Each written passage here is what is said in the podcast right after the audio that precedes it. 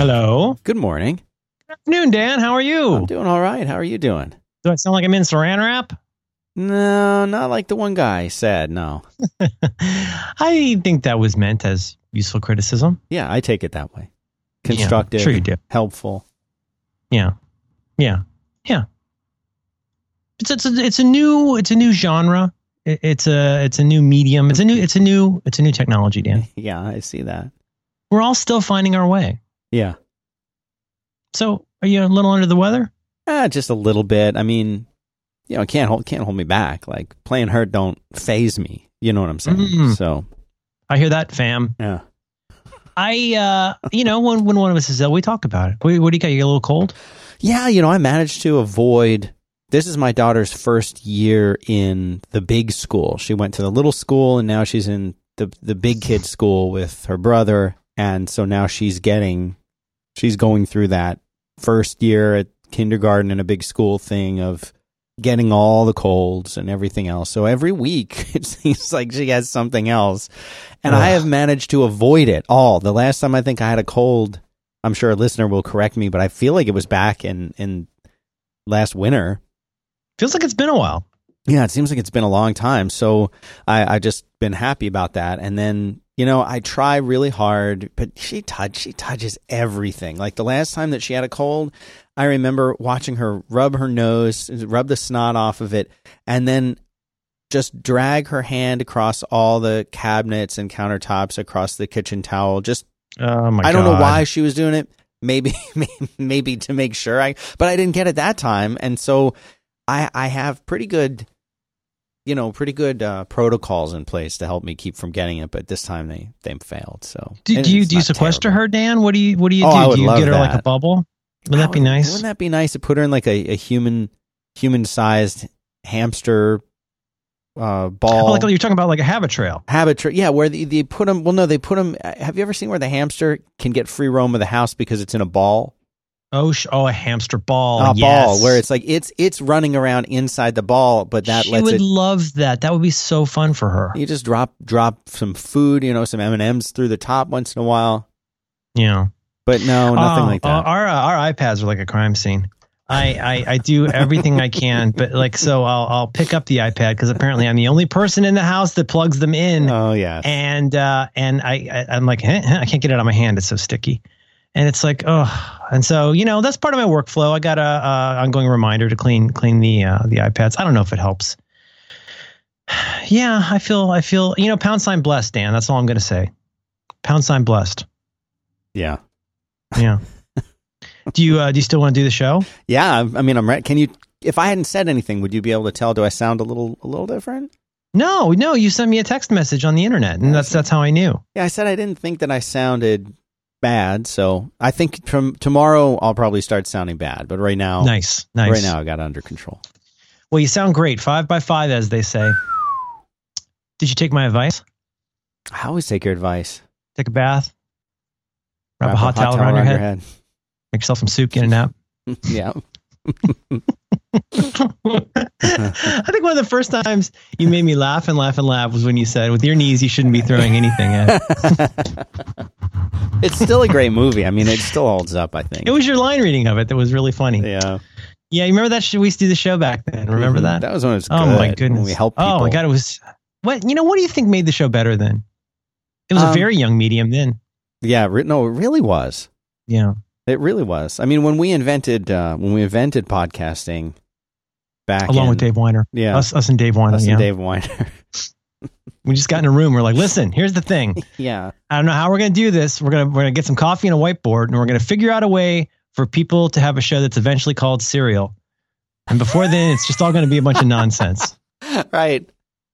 They saw it's it's like in Lost. They knew what the very last scene in the very last episode was going to be. They just had no idea how they were going to get there. Right. And you know what? That explains a lot. Magnets, how do they work? Dong, Alligator in the bathroom. In the Alligator inaugural in the episode of Back to Work, Merlin Mann and Dan Benjamin discuss why they're doing the show, getting back to work instead of buying berets, the lizard Mm. brain, and compare the shadow of the mouse to San Francisco and eventually get some practical tips for removing friction. I was in Orlando. Oh, you sure were. Yeah. I was full of beans back then. Ah, you were loaded up. Oh, I was on in Fuego. And Fuego. Well, this is gonna this is gonna be like a throwback episode. I'll tell you, buddy. yeah, You, you like the ones where I prepare, right? I love those. Let's see how many lines I got here. 119 lines. Of what? You'll see. 119 lines. No, I'm not going to use all of it. Are there like like little bits like take my wife, please? That's number one. Oh, that's right. Number So two. Wants go someplace she's never been. I said, try the kitchen. I take my wife everywhere, but she always comes back. Get this guy over here. We got no soup. Yeah. No, you That's know, 4 I'm- down, right? So so I uh, let's see. I got a 100, and you know, I I'm trying to try. You know. like Yoda. Mm. Mm. Um. Anyways. Watched the So- film this morning. Oh, really? Yeah. How come? Just I don't know. because it I've was been- time? Well, I'm I was sick. I Oh, was sure. thinking about Oh, that's just what you need. Yeah. Chicken soup for the neurotic soul. Yeah. Hmm. The coffee's too hot. need to sleep. you see uh, Westworld? Yeah. Yeah. I don't know what sh- I don't know what the show is anymore. I thought I knew. Now I don't know. I'm I'm super interested. I like I, it. I take every criticism. I understand. I, I understand where people are coming from. I am very interested in, in where this show is going. Me too. I'm in. I, I like, you know, it doesn't hurt that I, I really, really like a lot of the cast, a lot. And um, that's Cyclops, isn't it? Uh, Cyclops who? is the is the one guy. Yeah, the one guy, the the Frito Oh, James guy James Marsden. James Marsden. Yes, you don't know because he always has his eye thing on, and, and Yeah, no, you're right. It good. totally is him. But he's a such a different character in this. he's a different. uh, I mean, X Men movies are mm, whatever the opposite of a standout is for him. He's a very good actor. I I don't think that was. We've said this so many times. I got some casting issues. I have very strong feelings about the casting in, in the X Men movies, and I, I think he was not maybe a great fit Yeah. for that. Yeah. And it doesn't really utilize his talents. Isn't he in that movie Frank? Not oh, the Frank. ones about the hot dog? The hot dog one? No, what's the one I'm thinking of? No, Frank's the one about the guy with the big head. What's the one with the robot? He's in the one with the robot. Mars Attacks? Yes. Mars I- Sazerac. Iron Giant. Iron Giant. IG 99. I always that's, get that's oh, an Easter egg. the the woman who plays the boss in that movie, the woman who is the uh, sort of the boss of the behind the scenes thing. Her name is Sidse Babett Knudsen or Knudsen. Oh, she's the producer lady on that? uh, no, she's um, she's the one that's the boss, the boss lady, So the one who's always pissy, walking around. Oh, you'll get this done. I, I don't care how much sleep you got, Jeffrey Wright. Um, Oh, I'm sorry. I thought you were talking about Iron Giant. I was no, so no, no, confused. still on. Oh yeah, the is she the English lady? I don't I don't know if she's English. I don't know what she is. I think she is. But she always I always the first second that I see her, I have to remind myself that it's not Karen from Goodfellas. Oh, interesting. I don't know why, but like that's like locked in now. You're imprinted on Karen. Imp- yes, I have imprinted. What's the guy's name? It's not Geoffrey Rush. He's the other guy, right? What's this guy's name? This is Anth- Anthony Basquiat? Hopkins. Anthony Hopkins, and it's the uh, it's the fellow with the glasses, and he does that that thing bloggers used to do in photos in uh, in 2002, where he never looks through the, the glass on his glasses. Remember that used to be a look. You, you take your picture for your blog, and you'd be looking over your glasses. yeah. You ever actually look through your glasses? You know those are there, right? Yeah, they're there for you to use. Mhm. Evan Rachel Wood. Evan Rachel Wood. You know why everybody has three names? They ran out of names. Yeah, she can do pretty much. She can do no wrong.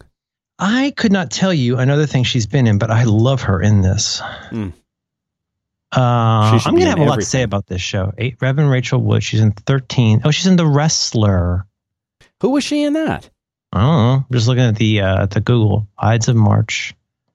True Blood. She was in Huh. True Blood. She was in True Blood. What was she in that? I don't know. Uh, bloody person number three. Across the universe, into the forest. The Wrestler. Marisa sort of overshadowed everyone else in the wrestler. I'm not sure if anyone else was in that movie. Oh, Peter Peter Parker's uh, aunt. Yes. Which I completely approve of. Yes. Yes. Yes, as George Yes. Says, nothing wrong with that. Ooh, Connie Selica. Nothing wrong with that. Now, is somehow is uh, Evan Rachel Wood connected in some way to Marilyn Manson? Oh, let's find out. They're dating. Oh, or is Or that they is were that right? dating. They were dating. Oh, he used to be married to the bondage lady, and then he so he's with Evan. She, he's with Evan Rachel Wood. They were. He's a oh yeah. I think he has mostly exes. Evan Rachel Wood, Marilyn Manson. Huh. yeah. Huh. I'm learning a lot today. Yeah. Boy, he's a really interesting looking fella. Sometimes even mamas make mistakes. Mm, even cowgirls, Mm-hmm. the blues. Anyways, um, how you doing? All right, I'm better now. Do you still want to do the episode?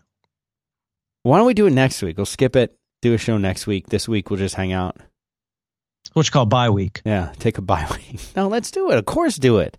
Okay, I got some. Uh, I got some follow up and some what does it mean? up Lines. They have 118 lines. lines. Lines. Nine, lines. nine, nine times. What does it mean? Well, when I'm in nvALT, uh, I hit Control Command G, and that opens it in uh, TextMate, and then I can scroll down and I can see what all my line numbers. Got 119 lines. Just for ideas for the show? Mm, well, I I try to prepare, you know, by writing down what people said to us on the internet, Mm-hmm. and then I write down. Uh, I do an outline. I, you know, do a little outline. Helps me think. Because we have a great topic this week. We have a really good topic this week, suggested by numerous listeners. Okay. Can I tease the topic? Yeah, tease it. I'm gonna tease the topic. Please don't tease the topic. Oh, stupid. Um, last week we did, and we're not gonna do the topic now. This is teasing the topic. So, Yeah. so cool, cool your jets, Johnny. Uh, last week we uh, talked about being on the receiving end of circle back email people, Right, yes. people who do lots of follow up. It kind of springs off of our ongoing bit about you know people wanting to have a guest on the show and then following up, following up, following up, Mhm. and we don't respond to them, and they keep following up, and it was you know, but it wasn't just out of a, a selfish need to be a, a funny person. It was also just kind of trying to figure out. Um, what I hope we talked about, and it's in show notes. You can see the link last week's episode. We talked about, in specifically, like what is it that's so frustrating about this, and what are the ways to kind of deal with that, uh, being on the receiving end of that. And uh, you know, my usual kind of like half-assed advice about, well, you know, if it's somebody that you know, why don't you talk to them? If it's somebody you don't know, why don't you learn to stop worrying about it? Right, right. That's it. You know, print it up. Um, and and several listeners uh, through email and Twitter suggested that we talk about the corollary of that, which is you know, okay, all right, Mister Busy. Um, we're not nobody's ever supposed to bother you, but like, what if what if this is part of my job? What if my job is to reach out to strangers? What if my what if my needs right now are to to get things from people and they're not getting them to me? So like the way I'm phrasing it is, how do you pester people responsibly? And I have uh, I have a small unified field theory on that that actually has some uh, practical components, as All you say. Cool. Yeah, let's hear that was that was just that was just teasing the topic. Yeah. This is very fast. I want to mention uh, first in passing, um, TaskPaper, uh, TaskPaper 3.5 for Mac OS 10 Mac Sierra whatever works on mine. I'm on the El Cap and it's fine. TaskPaper 3.5 came out and it's really really good. I've talked about TaskPaper before. I really encourage you to check this out. Uh, as as we talked about at length before, it's a very lightweight text format. You take the, the text format called task paper, where basically, you know, you have something on a line that's a string plus a colon, that is a project. If you have things under that that are a dash space and a string, that's a task, et cetera. And you can add little context to these. So it's it's kind of an old school geek way of just having a task list, like you're, you know, to do.txt, but adding some really nice flavor to it with this app in particular. I, I think Jesse Jesse from Hog Bay, I think he's the one who came up with this format. But in any case, there's been other formats like it. But the idea is to have something incredibly lightweight and portable that lets you have something slightly more sophisticated than a flat to-do list list and something far less Byzantine than a big productivity system. And what's neat about this, so the app, the task paper app that Jesse makes, uh, enables you to open up these text files, which, as I say, are dot task paper, and it's got lots of really nice functionality based built into the app. So you can do stuff like you get a GUI. So if you want to mark a task as completed, you hit what like Command D. Command Shift A moves all finished tasks to the archive. That's all been great, but he's added a bunch of really neat new stuff to it that does not betray the need for simplicity while adding some nice features. So now you get a nice little side rail in the app. So any you see all your projects in the side rail, you see your context in the side rail, and he's got a really cool I guess Boolean style, not Boolean, but you know, it's a search. He's got a cool search system. So you can find tasks that are due because you can assign due dates to tasks. And a nice new innovation, you can now have those searches saved inside your task paper document. It just becomes like another section and it's really cool. So if you're, uh, and I've seen a couple of people say, you know, I've been hearing about this thing for years. I finally looked at it. Oh my god, this is what I was looking for. It's not for everybody, but if you're looking for a lightweight uh, method for tracking the stuff you're working on, I use it a lot for like sort of near term stuff, stuff I'm working on today, this week. Um, it's very, very handy. So check it out. And it's in show notes. Dan, where would people find show notes for this episode of your Back to Work program? Oh, for this one, you're going to go to 5by5.tv slash B2W slash 294. 294. And you find that at taskpaper.com, which is on the internet. Um, very, very, very quick bits of follow up here. Uh, follow up on board games. Okay, I, I said somewhat lazily. I used as an example of poor build quality the uh, the craptitude of of board games, and I was speaking specifically of crappy kids mass market board games, and that, I I thought that was clear, but it, wasn't. Uh, I was not indicting the quality of board games because I am. Thank you, thank you for people who wrote though. I am very aware that there has been like a huge renaissance in the last decade or two with board games for grown-ups. And and you know the Germans in particular, the Germans love a board game. The Germans make a great board game. And so I know there are many excellent high quality, very well thought out, well tested board games out there. I if I if I appear to have impugned the world of board games, I apologize. That's not what I meant. What I really meant is that the game of life is a dumpster fire. Hmm. It's just not a good game. Now Candyland. Hmm. Hmm. Did I ever say I told I told you the way to make Candyland better, right? Yeah, I told you that. Have you? There's only one way to make Candyland better. Well, the, the main way to make Candyland better is to never play it, make your child not aware of it. Yes, the problem you with said Can- Candyland is not there is no skill involved in Candyland. The way that you shuffle the cards, that that deck, you could basically just look at that deck and see who's going to win. But that's okay because it's for little kids. If your kid is not two, if your kid is four, if your kid's a little bit older, here's my suggestion. I forget where I heard this. I'm sure it's someone else's idea, like most ideas. But when you're playing Candyland, when you draw, you draw two cards. You know, I think you have told me told me about this. This is not going to make this into uh, Lords of Waterdeep, but like it, it does make it a little more fun. So you pick two cards, and then the kid or and you you get to choose which cards you want, and so you have to think. And, and that sounds silly, but that way it becomes a little bit more strategic, where you pick which of those two cards you want to employ. So you might go, oh, I see, count, count, count, count, count. That would send me into the candy dungeon. I don't want to do that. I'm going to pick this one because that'll give me more moves. It's kind of silly, but I mean, given that Candyland is mostly a way to learn how to count and cry, uh, that's counting and crying. Oh man, that, that's a good one. So that, that's one to grow on. My, but you know, my apologies to, to the board game community. Oh, I, I accept on their behalf. Thank you, thank you, Dan. Oh, uh, one of the listeners says that she plays the daughter in the wrestler. It's the daughter in the wrestler. The daughter in the wrestler. I should watch that again. I like that movie a lot. It's a, it's a it's a tough movie. Yeah, it's pretty intense. Yeah. yeah, yeah. Um, we had some follow up from people. Your you um Dan's concern last week was talking about his smoke detectors. Oh, I've got a lot more to say about that if you want. yeah, I'd love to. I'd love to. You know, I'd love to hear. I just want to mention two little bits of follow up. Um, listener listener Julie wrote in to say, "Hey, thank you for telling me about this. I did not know that smoke detectors sh- could die." Right. And she went and she discovered that Hers yes, we're dead. hers were dead. Yeah.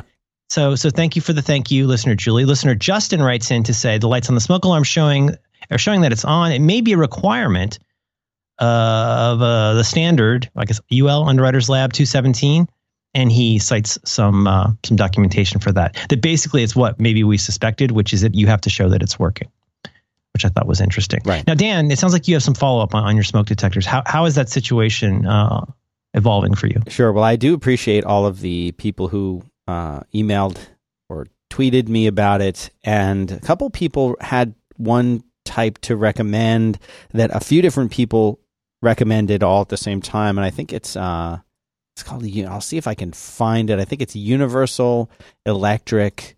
Um, it has a design, or maybe it's Universal Security. Anyway, I will. Yeah, Universal Security Instruments is the manufacturer. I'll put it into our show notes. The thing that about those, they look very much like they are not going to, you know, like they will not have light leakage that we were complaining about in the last episode, but and they are wired and everything else, but they are the uh, f- the old style. They're the the ionic, not the photoelectric, or they're photoelectric and not ionic. Whatever. I'm looking right, to see right, right. the description of the one that they are. But the, a bunch of people sent me some videos. Uh, one of them was very interesting. It it actually showed some. Uh, I don't know if it was a uh, like a news crew or if it was like a, some documentary people, but they basically had some firefighters who went to a house, I guess that was going to be demolished, and they put they put some of these smoke detectors up in a in a room all together on uh, on the ceiling, and then they filmed them, and then they started and intentionally started two different kinds of fires and tested how they respond. Oh, I love stuff like this. It was very very cool. Um, the the newer type, which I believe is the photoelectric kind, not the ionic uh, or ionization kind. Um, and by the way, Universal Security makes both kinds, but they started one, and it uh, over. It was interesting because the the older style, the ones that I always had up until now, and I guess the kind that we all grew up with until very recently, I believe that's the ionization type. They uh, were a bit slower to detect the smoke and the fire and the heat and other things than the newer photoelectric kind were. In some cases, several minutes slower. But the kinds that were the slowest of all were the combo kind, the one that the kinds that have both types in it, or the kind that combine with uh, carbon monoxide, which you would think, oh, I want the kind that tests everything. It's the most safe, but in fact, these Mhm. took longer um, to detect it. But in any case, that's that feedback. The one that they recommended, I have not gotten it yet. I may, I may wind up getting it, uh, but right now I'm just using the the sort of newer photoelectric ones with as much tape and stuff as I could. Angelo, uh, who does latest in paleo podcast, emailed me and said, "Oh, I opened mine up because you know he's like the guru of paleo, human living, and all of that stuff. Right. And he uh, he He's a paleo, paleo hacker. Yes, and he's very concerned about unnatural light sources and things like that. And he he said, "Oh, I always would I would open them up and I would put tape over the little light so that you couldn't so that the light itself was blocked off." And I said, "Well, darn it, I'm going to try that." And I uh, I took one of the many that we had and I found that they don't want you to open these things, Merlin. They Oh, go out of their way to to make it so that if you It's because because of that uh, the the unibody design, the the chamfered edges, the the soft mat. Yeah. So there were three little clips going around the outside of it. And the three the little clips had you you kind of if you do it just right, you could use a very small screwdriver and kind of pry the clip down and uh and and kind of shimmy the jimmy the the the, the top off and anyway, long story short, if you're not very careful, which I wasn't, you br- you break the little pins and then you have to tape it back together with with tape. Uh, but it still works. Yeah. But that's not a good that's not a good solution for me. Yeah. Yeah. Yeah, I, uh, I mean, I get it, but I don't get it. I mean, why does this have to be so hard? You know, what like there's certain kinds of modes in devices that I could just do without. A famous one being my microwave. That as soon as anything is done, it says in blue LED letters, "Enjoy your meal." I mm-hmm. wish I could turn that off. Yeah. It makes me sad when my microwave has has thoughts on how I'm running my life. It troubles me. There's all kinds of stuff like that. There's so many things I just don't need a light on. Um, if I could pivot here, listener Ed sent in an interesting link. Um, we've talked in the past about how animals like like you and me go into a hotel room or putting gaffer's tape or gorilla tape over all the lights. I put it over the peephole. Like I, I just ugh, I just shut it all down. Um, and I've I've had those sheets of stuff you can cut up. One one listener also mentioned, I forget who, I forget her name. I apologize. Was saying she was trying to do this with white gaffer's tape, and it didn't work as well on like white appliances. But you know, it's ugly, but it works. Uh, listener Ed sends in a link to something that's in show notes. Uh, quoting this stuff is uh, transparent deep ruby red adhesive tape used by lithographers to force areas of photographed artwork to appear black has a long history in commercial darkrooms used primarily for making printing plates i use it to cover up leds on televisions and hard drives etc works best on a dark surface because it is tape and would look a bit unseemly on a light covered uh, colored surface that's a cool idea I, I never thought of that Yeah, I like it. yeah I mean, anything, anything to cut back on it. You know, and, and the other thing Angelo said, he's like, you know, if they just used red lights or orange lights, that would be fine. It's the fact that it's like you're talking about, it's like the bright blue or the bright green light. That's what you want out of there. Well, it is. It's also ironic because whenever I'm trying to uh, talk to my kids about the usefulness of notifications and the when when notifications are not useful, when they become uh, too much, I frequently use actually use the example of a smoke detector as my example of the right kind of notification. You know, a, a smoke a smoke detector when it's working properly doesn't do anything until it really needs to, and when it does make that noise, you really notice it and you change your behavior very quickly that that's the ultimate kind of notification. So it is ironic though that you would take something that's so so useful in it's doing nothing until it's important, and then you have this little light that goes, "Hey, I'm here. Hey, I'm here. Hey, I'm here." But you know, you know who I blame? I blame those monsters in Underwriters Lab. Big, big, uh, big electric. We call them. Yeah, big. That's what you call them. They're the ones who haven't put all those small cords on everything. When I was a kid, you get a 40 foot cord for every appliance. You could carry, you could carry Yeah. your toaster oven from room to room. Yeah, why You did know? they why did they cut back on that? because I think, I reckon, I think I heard that the long cords were being tripped over and causing appliances to fall on the floor and do dangerous things. Now you take our rice cooker. I love our rice cooker. It's got one of those little, um, what do you call it? Like you, you pull the cord out and when you, some, how what do you call that? Not telescoping, but like you Oh, pull the cord uh, out and then it pulls it back in. You pull out yeah, just as much as you need retractable, retracting. retractable cord on the rice cooker. La la la. Works great for me. I love our rice cooker. You got to. Oh, you don't. You don't. You don't eat rice. oh no, I eat the I eat the heck out of a rice. You'll have some rice. Yeah, we, but I like it. It's idi- it's idiot proof. what it's kind of rice cooker do you have though? That's my question. I'll find out. I'll find out when when we do our next spot. I will go and try to find our rice cooker. Here's what I like about our rice cooker. It's a. It's a. I'm not being ping pong. It's a Japanese rice cooker. Is it Uh, Zojirushi? But sure, don't touch my mustache. Zojirushi, the little elephant. probably it plays Twinkle Little Star. That's probably it. Tinkle, tinkle, beep, ba. Real rice is cooking. Does it? But is Hello. there the little Zojirushi elephant on it or not? I, I, I, I You don't know um, if you have a cute little elephant I don't know. I don't know. I don't want to say. I don't want to, you know. Wanna because if it it's wrong. not Zojirushi, you're not making rice. Okay. Oh, boy, that's a freebie. They're just going to run with that one. Yeah. Zojirushi NSZCC 18 10 cup neuro fuzzy rice. Yeah. You got to be the. It's got to be neuro fuzzy. Yeah, you don't want the you don't you don't want the uh, the uh, behavioral fuzzy. You want the neuro fuzzy. Yes. Yeah, that's that's what Lacan said. Zojirushi NSZCC 1810 cup neuro fuzzy rice cooker. It still looks like the latest model too. It's it's evergreen. Oh, it does. It's got to see. There's an elephant right on there. There's a rainbow on the door. Um, so I'll put that in notes. And uh, what I love about that one though, this is apropos of nothing, Dan. It's apropos of nothing. What I like, I bought that on November 8th, 2007. We're still using it. And what I love about that is it's so it's so stupid easy to use from day one. It is really idiot proof in in this sense. So there's you have one of these? I have an older model. It's probably five years old, more. But it's got does it have the bucket with the lines on it inside? Yes.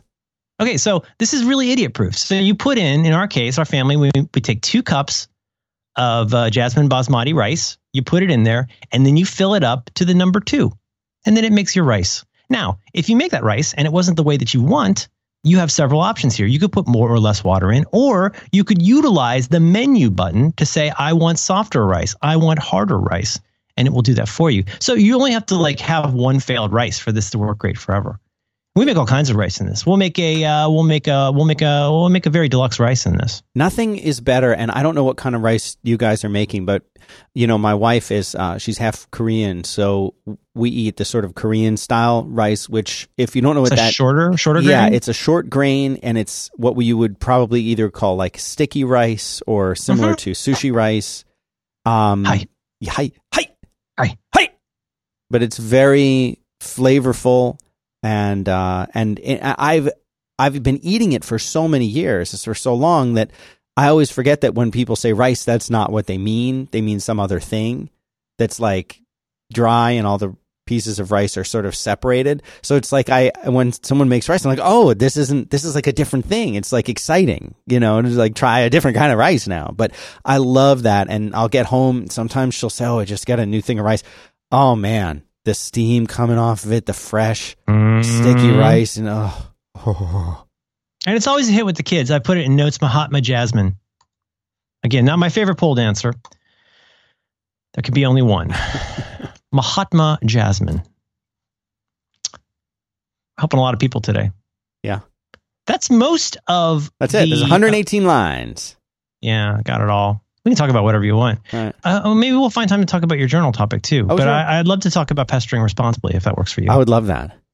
Do you want to tell me about something that you like? I'll tell you about our friends over at Squarespace. Squarespace. Squarespace.com slash back to work is where you go to start your free trial today. What does that mean? It means you're going to go and create a professionally designed, beautiful, sexy website, regardless of your skill level.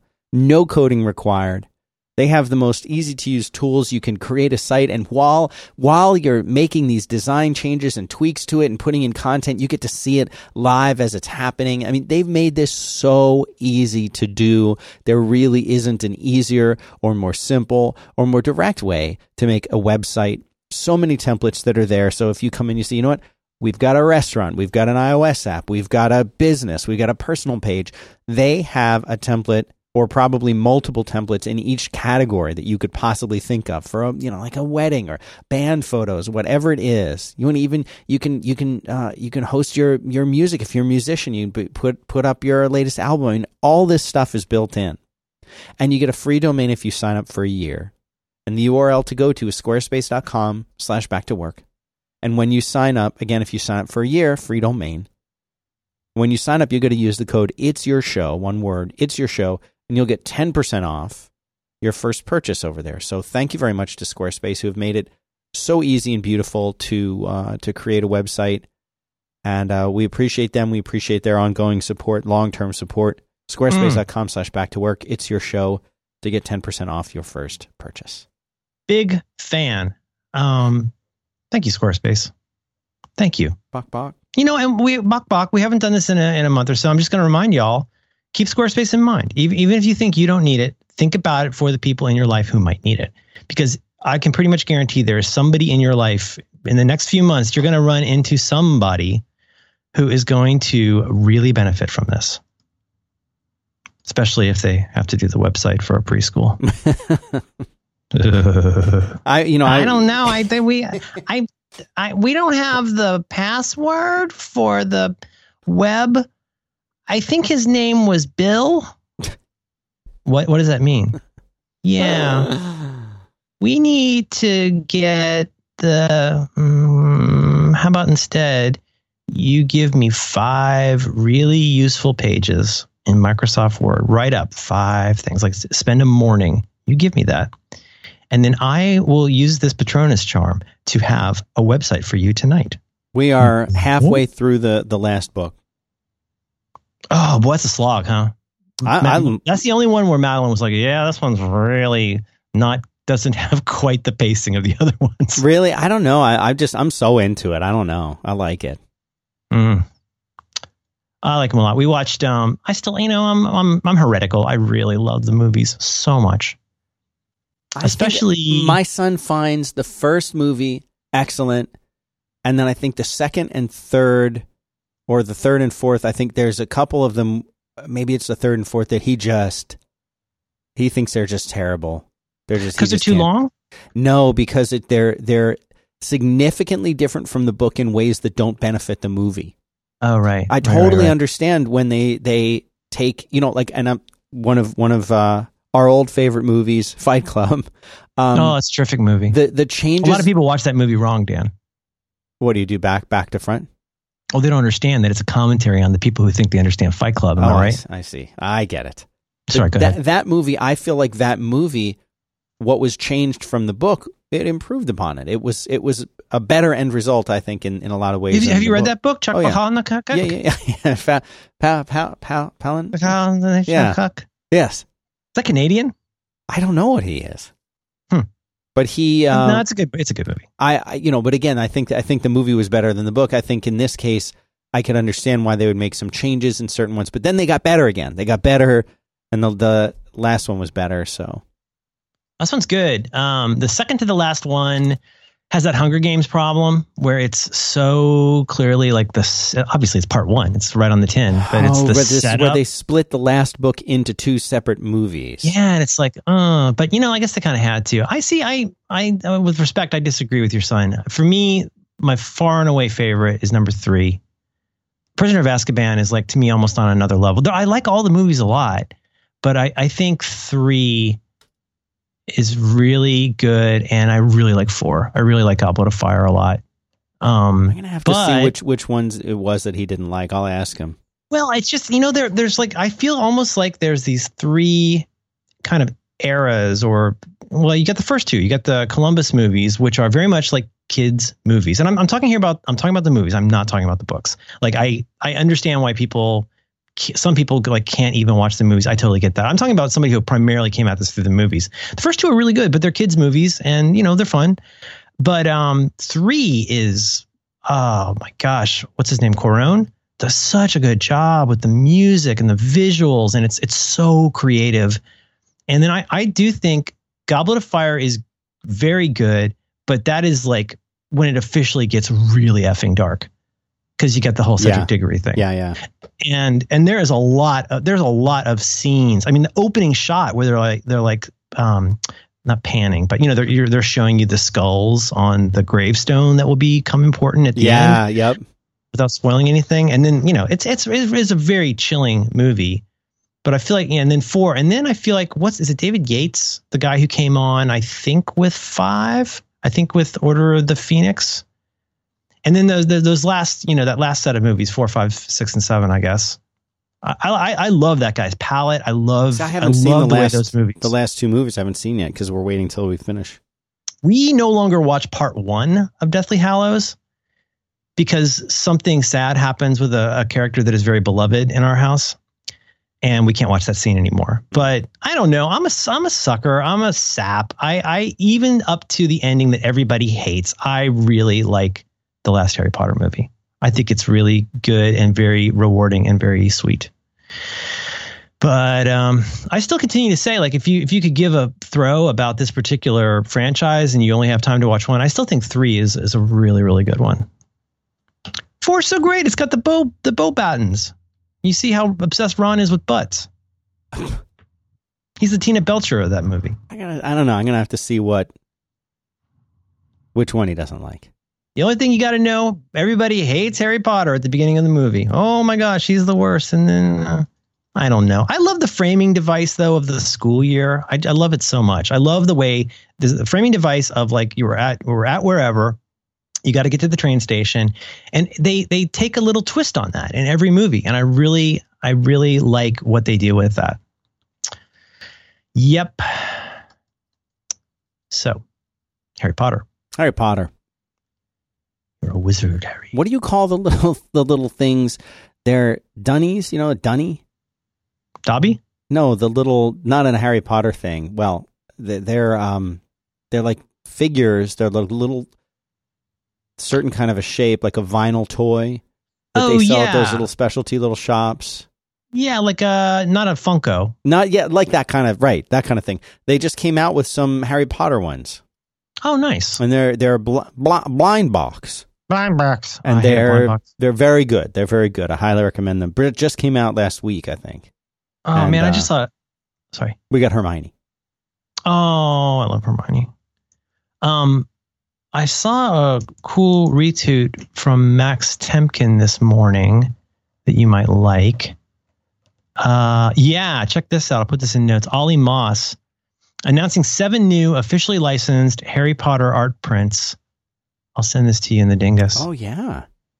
And it's it's very it's very is it okay to send it in Skype? Will you sure, get that? yeah, I will. Um, and it's seven posters, and it's all the same shot. Basically, it's all the same, like you know, shot of Hogwarts up on this mountain. But then go and look at it. The I'm little looking, differences for each movie or each book. Sorry. Oh wow, look at that. Oh, there's that one with cool? the Patronus on it. Yeah, Look at the that. stag. Look at the car, and the second one you see the car going through the air. oh Isn't that yeah. great? Wow. Whomping Willow. I will put this in show And notes. these are out now? Uh, in collaboration with Pottermore. Uh, link. Oh, yeah, you can go to this guy's site. Go to moss.fm and you can see them there. Whoa, 275. That's a chunk of change. For all they're of nice. them? For every one of them or each? Yeah. 16 by 24, hand numbered, officially licensed Harry Potter something art prints. Oh god, these are too good. These are really nice. I'm gonna have to buy some of this. Damn it. yeah. Yeah. No, I'm with you. 50, Okay. 50 bucks a pop, 270. You know, this is this guy is the guy that did those Star Wars prints that I have. I love those Star Wars prints. I- I- That's him. Yeah, that's Ollie him. Moss. Ollie Moss. I uh, I remember um, when the time came, you know, they were good. They, the site that made those was through Mondo, which is somehow associated with the Alamo Draft House, or the the prints were for the Alamo Draft House Star Wars movies leading up to something. I don't remember the whole story, but they had a they had a, a notoriously bad reputation for the site going down because everybody would want to get these things as soon as they came out. So like every time they would announce a new poster, the site would go down, or they wouldn't. They were never really straight up with like they're going to go on sale at eight a.m. It, they would just sort of randomly pick a time in the day and then s- s- would tweet about it. And then if you got there in time, great. If not, oh well. So I wrote a Ruby script that ran uh, once every minute and went out and checked to see if there was a change, and if there was, it would send me a send me an alert. Oh, clever. So I got the alert and I immediately went over to my computer and the site was like super, super slow already. And I, uh, it was just looking for a change on that page. And, um, and I managed to order them. I didn't think it was going to happen, but I managed to order the whole set and I have the whole set. And like, that's like really, really apparently like impossible to do. But I got the whole set and I come to find out that they're worth like I I don't think I would sell them, but they're worth a lot of money now. Wow, that's interesting. That's that's so unusual today. To not not totally unusual, but it's it's interesting in this age of you know mass everything to you know make something deliberately kind of scarce like that. And Yeah. I love that guy's style. He has such Oh, good so taste. good. I love I like the I mean, I like Star Wars so much, but I think I like these even a little bit better. Look at these. Beautiful. I put them in show notes. You can Oh, find them there. God. Don't go to the website though, because Dan wants to get them. Yeah, don't go until I give you the all clear. It starts on October 25th, so please wait until at least let's say the 27th. Give it give it some time. Is that when they're on sale? I think so.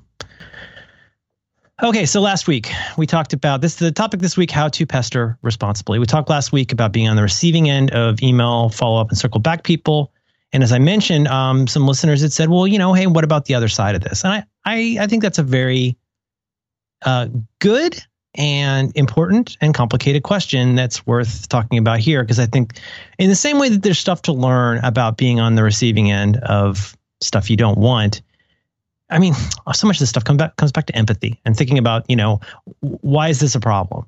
Is is it, and and in this case, putting our putting yourself in the position of saying, well, like, what if you're the person who really wants something and you're not getting a response? Sh- what should you be doing? Could you be more effective? And sort of what are the kind of implications of that? Right. Um, so last time we talked about getting getting the follow up you don't want, how to deal with it in the real world. Some of the things people said, you know, basically like one person in particular said, "Hey, you know, I'm trying really hard to get a job, and this person that I talked to said that I could contact them about it, and I really, really want this job, and they're not getting back to me. Like, am I a bad person to do Mhm. that? Yeah.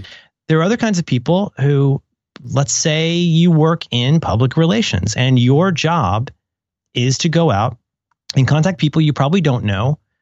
And, and you know, and if, if you're contacting anybody, you're probably contacting them because they have some kind of an audience. They might be busy people, who knows, but it's your job to get in touch with them. How do you know, how do you know when it's right to, you know, send things to those people? How do you know the right amount of follow up?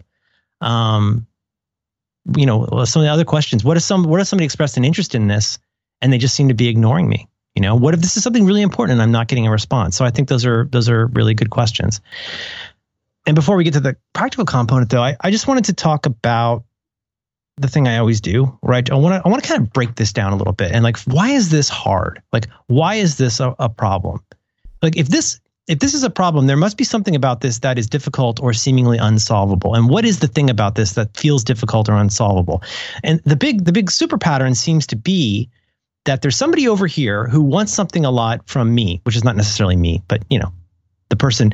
Over here is somebody who wants something a lot and over here is somebody who has very little interest in even getting involved okay. let alone having a big discussion about it. And so where where can those kinds of disconnects be happening? I realize this seems over obvious but I, I think this is useful. You know? And so how do we break this down and figure out the problem we're addressing? And and I, i've done it thus and such. Like which one of these matches what you're feeling right now as the person who's sending these and not getting a response. I'm frustrated that I can't do my work because people aren't responding. Mm-hmm. I'm annoyed that people are mad at me. It's an emotional thing. Maybe I'm I'm angry that people are being rude because I'm doing my job. Some people probably feel very conflicted, like the the fellow who was trying to get the job. He feels conflicted about whether he's doing this the right way. Maybe you feel sad because you think people are misunderstanding you, or maybe you are just actually genuinely perplexed that somebody does not see the value of what you're doing and you might you might have a very emotional response if that person is not even taking the time to write back to you to say no thanks. And so I think it's useful to identify what is the what is the feeling that you have about this? Do you have no feeling at all about this? Well, then you probably are a bot because only a bot would have no feeling about this. If you contact a lot of people with something you think is important and you're not getting the response that you think if there's put differently, if there's a, if there's if you're not having any cognitive dissonance about the effectiveness of what you're doing, it really probably is time to rethink your approach and your methods. Do you know what I mean? Yes. I mean, if I if it were my job to contact people, and I've I've gone through this in in a former life as a project manager, uh, my flavor of this would be the people that I work for say, look, we need to have a conference call with these six people. And as you know, this is always my my test case for like why I needed productivity in my life from circa 2002. Okay, we got these six people. There's the two people that are in this room. There's somebody in London. Maybe there's somebody in Hong Kong. You've got to get all of these people to get on a reliable phone call at the same point in time, if not in space.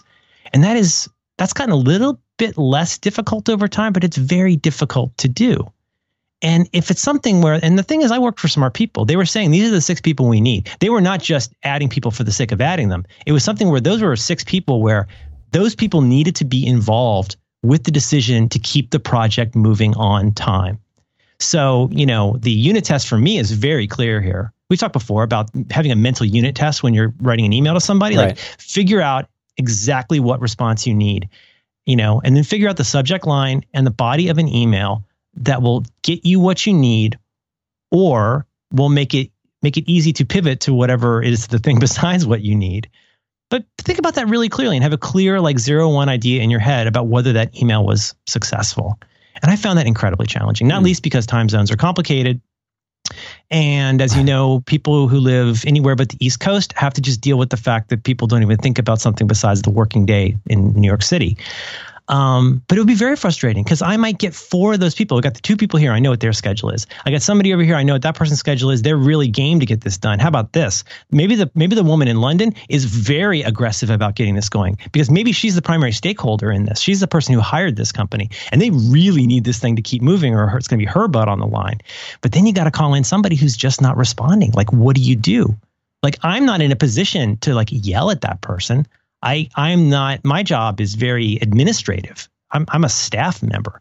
It's not my I don't have the proxy power to go in and yell at that person and tell them they're being a jerk for not responding to this important email.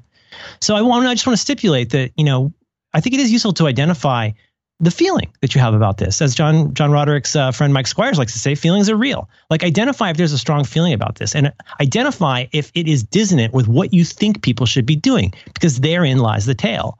Like that to me is where we start figuring out where the delta is. If you're consistently doing something in a way that you think makes a lot of sense, and you're consistently not get, or more or less consistently, not getting the results that you think are entirely reasonable, something's got to give, right?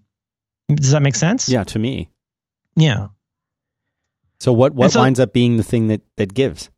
Well, I, I I have I have thoughts. I have thoughts on this, but I, I want to get I want to get one, one thing out of the way, and this is a little bit of venting, but I don't mean it to be venting. But and th- this goes to I think our own feelings online and offline, and talking about the frustration on the being on the receiving end.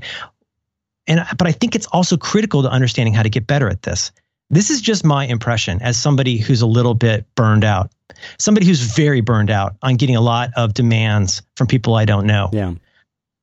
My sense is, as the mostly the recipient of this, that a lot of the circle back people have a tendency to jump straight to an exasperated sense of drama and frustration. If they don't get the thing that they wanted in the way that they want it, and over the time and resource frame that they have created. So, you know, if you if somebody sends you, you I never ask for this, but somebody's demanding something from me and I don't respond. And they I feel like sometimes like we said last week, it can be somewhere between passive aggressive and hostile when somebody keeps coming back at you with why, you know, A, why are you not doing the thing I ask you to do? But B, hey, you haven't even responded to my email about this. So who's right and who's wrong in that situation? Well, I, I'm going to stipulate that if you are not getting the results you want from contacting people and following up, ask yourself if you are thinking about it from the point of view of the other person. And specifically, I don't mean to, to sound critical or unkind, but really be careful about asking yourself whether the way that you're doing this is strictly for your own convenience rather than being something that is useful to the other person. So, so, so you know what I mean? It's, it's, and this is again something I, I, picked up a little bit as a project manager is you have to think a lot about other people's time and motivation. When you're when you're at especially if you're a stranger and you're asking them to do something be very circumspect about demanding it be done your way in your timetable. Because one very good way personally for myself one very good way to ensure I will not not respond to your email and may just block you in Gmail is that I feel like you are making a somewhat aggressive demand based on a way that this is very convenient for you rather than anything that you're even considering like like my point of view and it's not that i think i'm special or something it's just more that let's think look, what is spam like what is classic email spam classic email spam means that you are able to send a very large amount of information to a lot of different people because it doesn't cost anything. Mm-hmm. If it costs you anything to send spam, it wouldn't become effective. It wouldn't be effective. Right.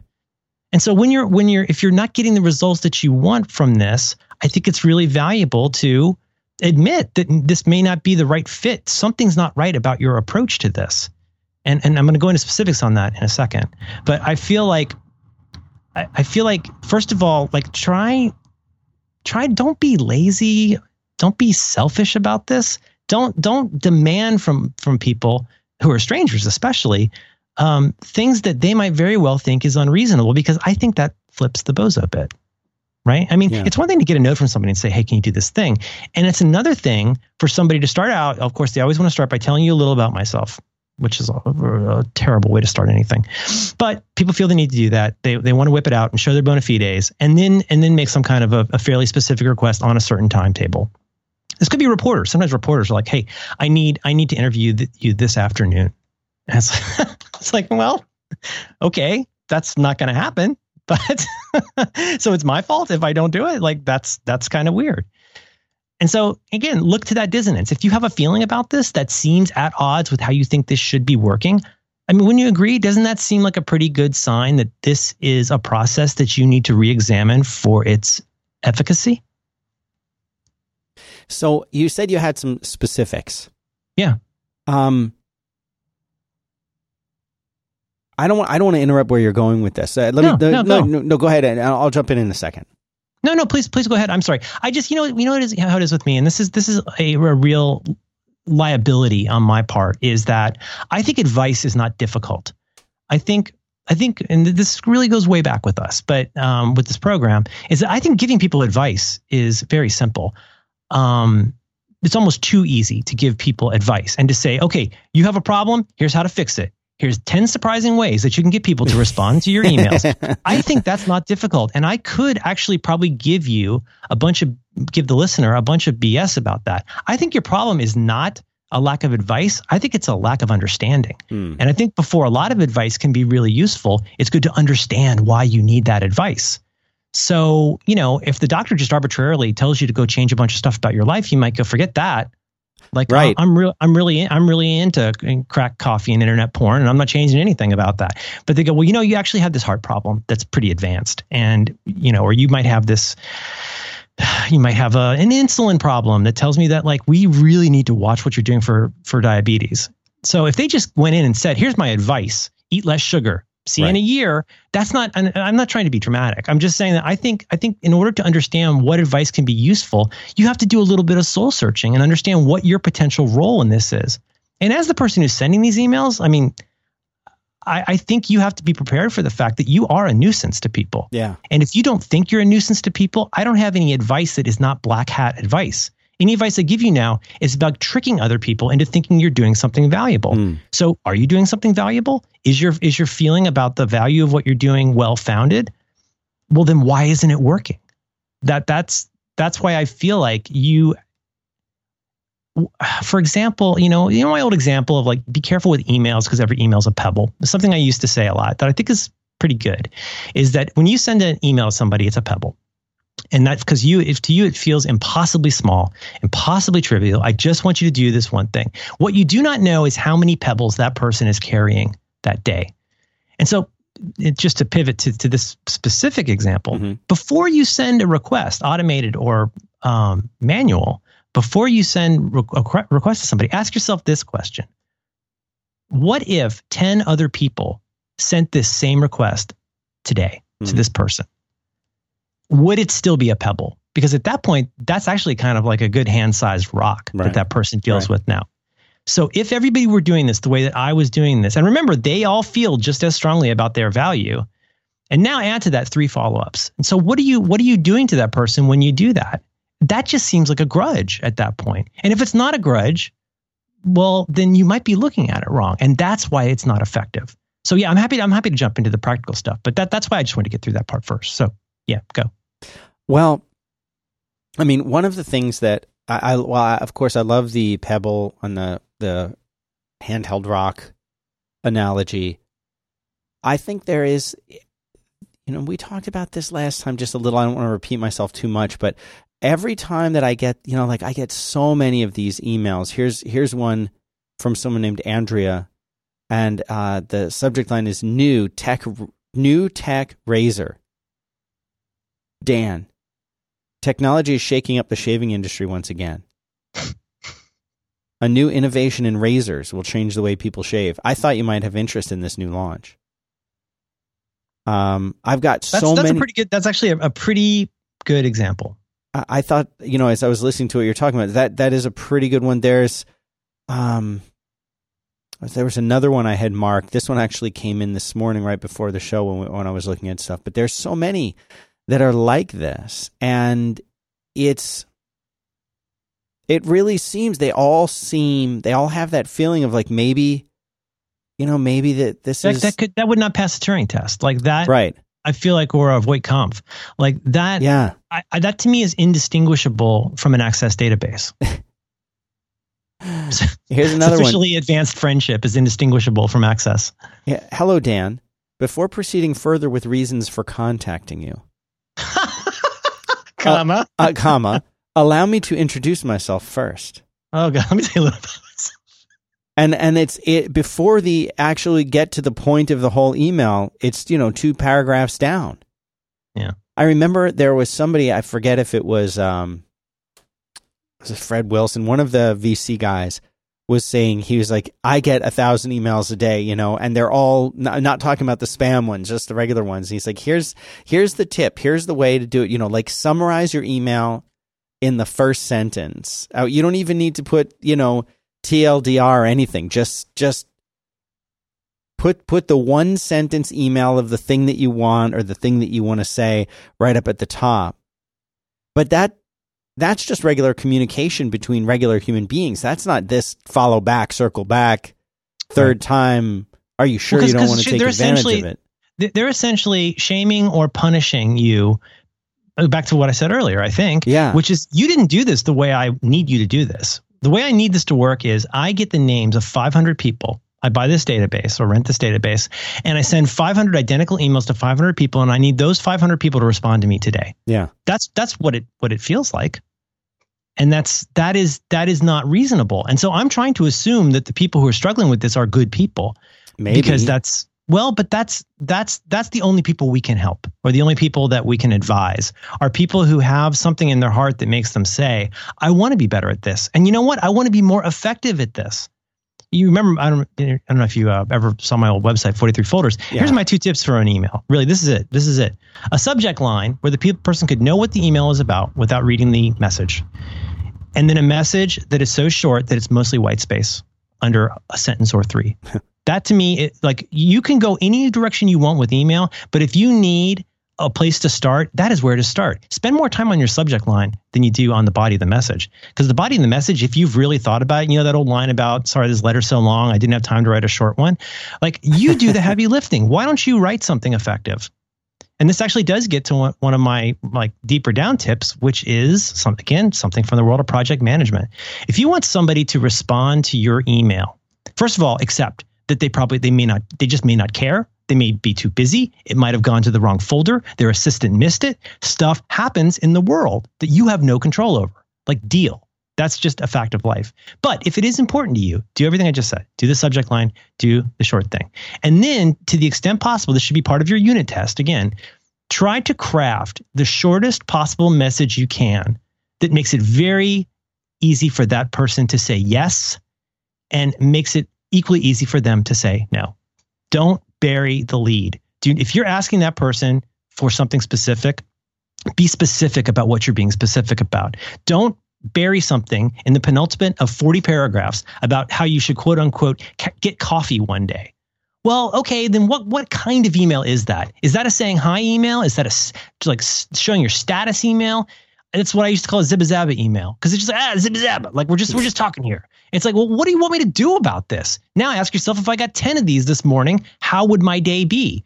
My day would be crap because I'm sitting here like a like a freaking gold miner trying to find out what nugget of whatever is in this. So if you that I mean this is just true for everything with communications. Communicate clearly what it is that you're asking for. And if it is a timetable thing, you could say that. But here's how about this for another way? Hey, look, I have a I, I apologize. This is a very late deadline. I would love to talk to you for 15 minutes this afternoon. Uh, here's my number. Right? That that would be one way to do it. Instead of having to say, well, you know, I've worked for Business Insider and BuzzFeed, and it's like I don't care. Like I don't. I actually, I really, really don't care. I, if I were impressed by that, I wouldn't be the sort of person that you would want to interview. So, um, so that that that's a that's a practical thing. The high level things for me is, and I, I, I admit that this is a somewhat non-traditional because I'm not just giving you tips. I'm asking you to look at yourself. Look at yourself. Think about like being honest with yourself about what your motivations are and your methods. Yeah. Do you do you do you really understand like what that other person struggles with in life? Are you the solution for any kind of problem for them, or are you just giving them more stuff to do? Try to see what you're doing the way that other people will see it, and then be prepared that even your timing could just be way off right now. And if you do one, two, three, four follow up emails about that, you're going to take an annoyance and turn it into somebody kind of hating you, somebody who's never met you by, by bugging them about it. Should we get to the practical components? Yes. Um, I have an array of things I think it's useful to ask yourself that may not be germane, but ask yourself, like, do I temper what you say according to whether you actually know that person, as in actually know that person.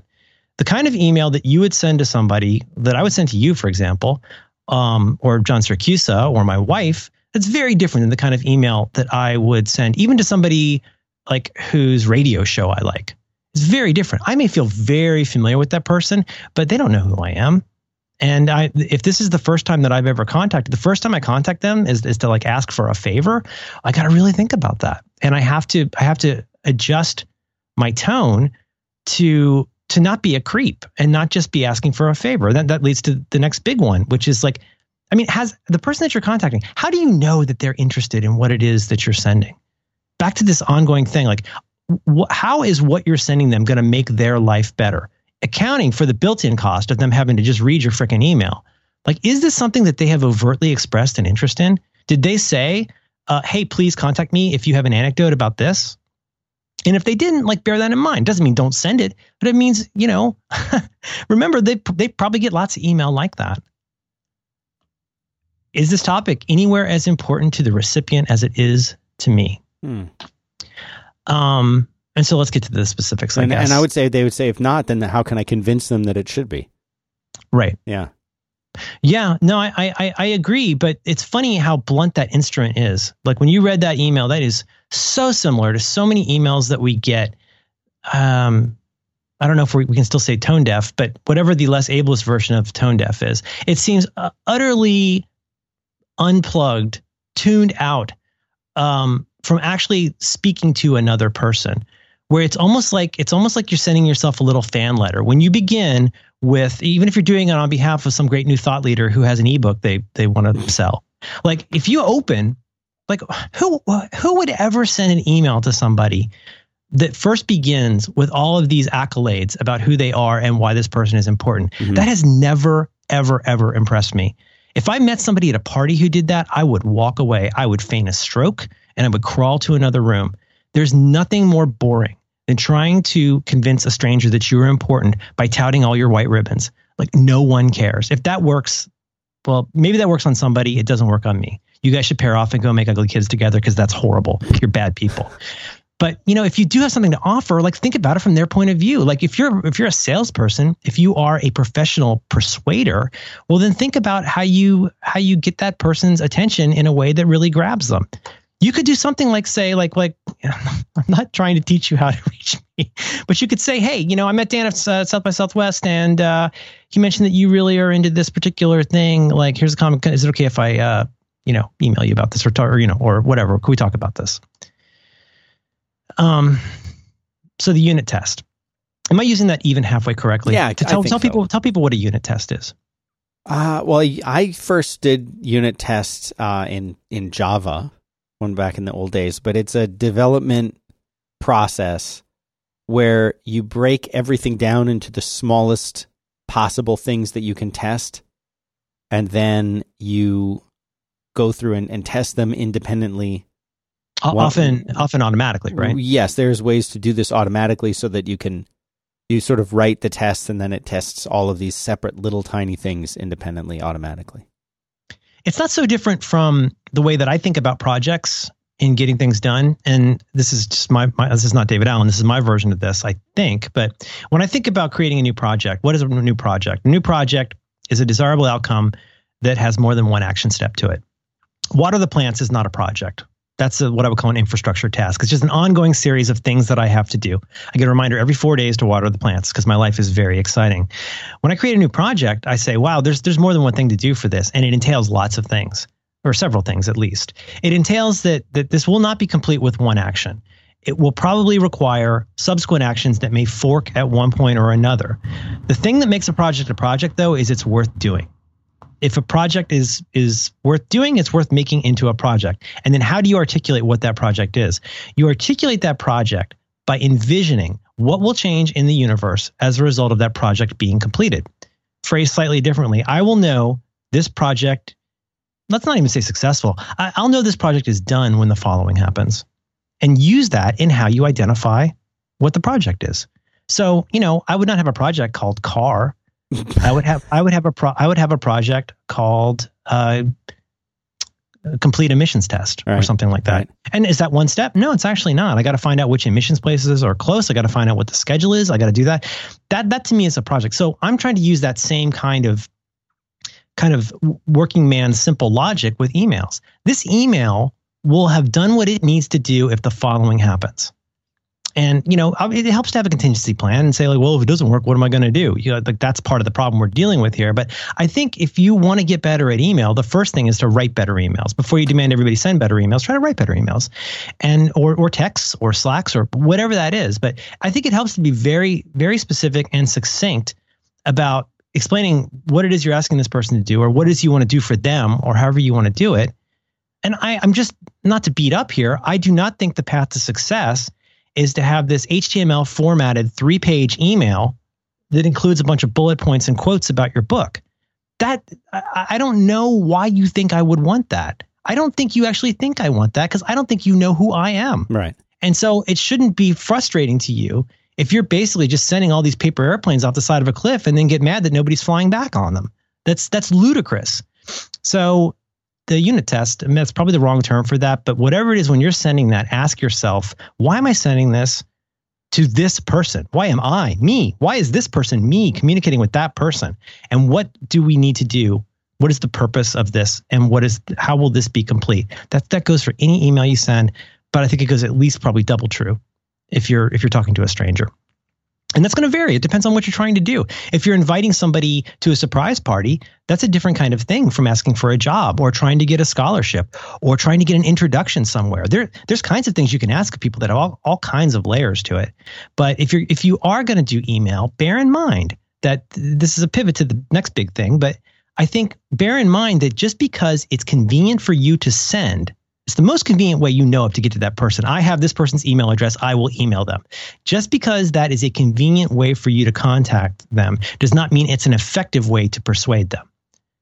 And and continuing to beat on that particular nail when it doesn't go into the wood does not make it a better solution.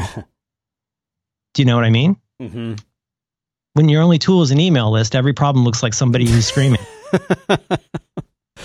well, all right. So how how you know, I mean, I don't feel like you're chastising the people who are doing this for a living, but I think they should. It, are you suggesting that people just stop this line of work completely? Are you suggesting that people just don't don't spam anymore? I mean, have I'm not, you ever... I'm not really, I'm not really suggesting that because you think about about Jean, somebody like Jean Grey MacDonald yeah. that we used to work with, yeah. and she was impossibly effective at her job because why? Because that's fine for Jean. Because she knew people like us who genuinely liked the company that she worked for and genuinely liked the products that they were making. It was not a difficult sell to say, hey, look, we've sponsored your show and you've used our product and publicly crowed about it for years. Mm-hmm. Would you mind tweeting out this link to App Camp for Girls? My God, of course. Sure. Because like we're we have a relationship. And people who are doing a great job in public relations in particular the people, the humans, the the like the the biped humans who are doing this are are largely spending, I guess, I hope, are spending a lot of their time making good use of the relationships that they have with people in a way that's not ugly and creepy. And so, in all this that I'm saying, part of this is like I'm not yelling at robots because robots don't respond to yelling my frustration is when these automated systems are trying to make it look we talked about this a lot last week. When these automated systems are trying to look like this is a bespoke message from a person who loves what you do right. that starts having an effect on how you look at your email. Because it's everybody everybody starts to seem like a host. You're like well wait are you a real person? Like is this really going to harm your career if i don't respond to this? Or is this just going to be another particular uh, cell in, in a mysql database it's hard to know. Mm-hmm. So I'm not asking people to stop doing that. I guess what I'm really trying to get at here, we don't have any way to change those things. I mean, it's, it's the whole serenity prayer thing. What I'm what I'm trying to say is if you are a nice person or just a person out there and you're feeling frustrated about being in this situation where people are not responding to you, there are ways to improve that. And one of those ways, this is a real, you know, Kobayashi Maru approach, but is sending lots of email, let me put it differently, is email and repeated email really the best and only way you have to get what it is that you want. I'm phrasing that very particularly because you frame this as well, the easiest and cheapest way I know of to get at somebody is to find their email and then just pepper the shit out of them. And it's like, ah, that's eh, okay. Well, I can see a point of view on that. Let's say it's the scholarship. Well, have you done your due diligence about that scholarship? Have you gone and looked at the names of people that are involved in that. Have you? I mean, I haven't done this in years, so I don't know. But whatever it is that you really want, have you done the work? Have you really done the work to go and figure out what it is that they're looking for? So you know what kind of essay to write. So you know what kind of people. Is there anybody who knows those people? Is there another way in besides sending tons and tons of email that that person's just going to archive or delete? That's why I say Kobayashi Maru. I mean, sometimes the only way to win is to cheat. And by cheat, I don't mean go call that person on their home phone. I mean craft something that's so brilliant. How about you send them a FedEx package? Like, or send them a UPS package, like with your proposal in it and a gift or something like that. I don't know, but be creative about it. I think, I guess what I'm kind of trying to get at, the two points I'm struggling with are first of all, I want to assume that you're somebody who's doing something you really think is important and you're merely frustrated by a system that doesn't always work. I want to be as kind as I can about assuming that's where somebody's coming from. But I also want you to be prepared to accept the fact that maybe this isn't the right system for getting what you want. And that just because you have a hammer doesn't mean everything wants to be a nail. Mm. And like I said, hitting that nail harder and more repeatedly and in the middle of the night is not going to change the fact that that's the wrong way to build this particular house. And so, and I think sometimes when people get in that route, they end up getting getting kind of creepy, and and then they get kind of emotional, and it goes on and on and on. So, kinds of things to think about. Think about: Are there other routes in for this?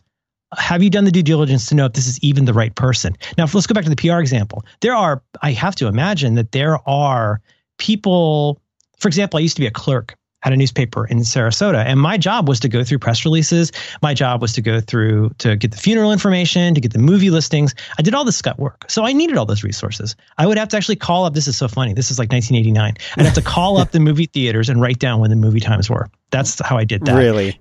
Have to go through the obits, have to go through and basically like kind of pre process all the press releases. Are these the kinds of things? So yeah, I, I needed those things. Now, would I want that person coming to my house or 10 of those people coming to my house and banging on the door because this particular ice cream parlor just got remodeled? No, that's not my job. Like, that's not where this goes. So, you know, I guess one way to do it, and this is again part of our frustration, is we never asked you and me, we never asked to receive all of this stuff. The fact, the fact that we're getting this junk from people who are pretending to be real people is frustrating. And then it's it's doubly frustrating that it is it's it's not even a question that we can answer. How many times can we rate back and say we don't have guests on this show? Well, you know what? That's dumb because now we're yelling at robots. Title. That's that's there's no point to that. So you know, like I say, one thing would be to do your due, to do your due diligence. Make sure you really understand the shape of the problem that you're kind of trying to solve, and then be prepared to reframe it. Is there another way? And, and you notice I said get what I want out of this or get what I need out of this is getting what you need out of this an email response today? Because that sounds like an implementation detail. Have you thought about picking up the phone and calling the front desk at that place? If it's that important, maybe that's one way to do it. Maybe, you know what? Maybe you're emailing the wrong person mm. and you're not listening to their responses or not getting it because they're, they're just blowing you off. You just, you just got banned, right? You got hell banned because you keep bugging the wrong person because you never took the time to find out if it's going to the right place. So that second point, I think, really comes down to like if this is important and you do really care, then be smart and, and don't feel like you have to only use this one means in the way that's convenient for you in order to get something that may be utterly unrelated to email. Did you try Googling it? Did you try going to the library? Did you try any of these other ways? And if you are asking somebody to do something, now you're you're you're asking. That's a as they say a big ask. Problematic. if you're going to do that thing where you ask a stranger a favor in the Alps, well, then you're going to have to be really smart and clever and actually funny, maybe, about how you ask for it. But then you also have to be classy about going, I didn't hear back. I'm not gonna I'm not gonna I'm not gonna send this person an email to say, Did you get my email? Right. How Maybe let me ask you that. Think, how, think how, real hard before you ever send another email that says, Did you get my email? How often do you get an email and then respond when somebody says, Did you get it? Like, does that really change things? Does that really prompt you to want to do something different? Um, I almost always ignore it. Yeah. In, in an extreme number of times in the past, I've said, Yeah, I did get your email. And, and then sometimes in a low moment, when I'm feeling vulnerable, I will write back to them and say, I didn't get this email either. Yeah. No, I didn't. I didn't get that email. I didn't get this one either. because I'm being mean. Yeah. Uh, yeah, I got your email. I get lots of email. Like if I did nothing but the stuff that I've got to do, Yeah. that would be plenty of stuff. It's, you know, it's that's another way also to look at this is also channels, thinking about like the various ways you can get at people. And I got to say, this is one way that Twitter has been a godsend. I'm so grateful for people who will say something really, especially people who say something nice. I mean, it's not always something nice, but frequently people will just pop in and say like, "Hey, I like that thing you do." We got a we got a tweet this week. I think that was you and me. We got a tweet this week from a guy who said, "Hey, I really like your show. That's all." And I was like, "That's the best tweet of the month." Yeah. Like, because that boy, they made that so easy for me, you know. Uh, and I realized just I'm being selfish here, but um, I don't know. I don't. I don't have a tricky, dependable way to hack this system that that is not going to mean a little bit more work and maturity from the person sending the email. Because I, what I'm trying to say at length is that I think you really need to frame what it is. If you're this is your job to do this thing, there's a reason you're getting the big bucks, and that's because you need to figure out how to do this in a way that is effective. If you're doing it in a way that is not effective and you're not happy with the results, I'm not sure who you get mad at about that. I don't know where you file that particular bug because you're the one that's not changing anything. Hmm. Is that mean? No. It's a little mean. No. Um, we could probably have some odds and sods after this. Did you tell me? Did you have one more thing to tell me about that you like? Yeah, I can tell you about Blue Apron. Blue Apron. The food is the highest quality stuff. They've partnered with over 150 like local farms, fisheries, and ranchers across the U.S. So the seafood that they have is sustainable. The beef, chicken, and pork is like responsibly raised. They use regenerative farming practices Mm. for produce. And uh, and they ship the exact amount of each ingredients that you need for the recipe, so there's nothing to waste. If I said, "Oh, you know, let's go make such and such for dinner," you'd say, "Yeah, let, let's go do that." And you know what? You'd buy not enough of one thing, and I'd buy too much of the other thing, and we'd Dan, have Dan, t- t- t- turmeric. yes, Turmeric. yes, I got more of that stuff than I can ever use. There's a lot. I needed it one right time. now. I needed a pinch. I needed a pinch, and they sent. I got a bottle, and now I got a bunch of turmeric. I don't know what to do with it. Well, I don't know if you should just I put it in should, your, should I donate it, Dan? Put in your smoothie. Hmm. But see, with Blue Apron, you don't have to worry about any of that stuff. And I, I did this. I tried it out. I had, I said, okay, you know, let, let's do it.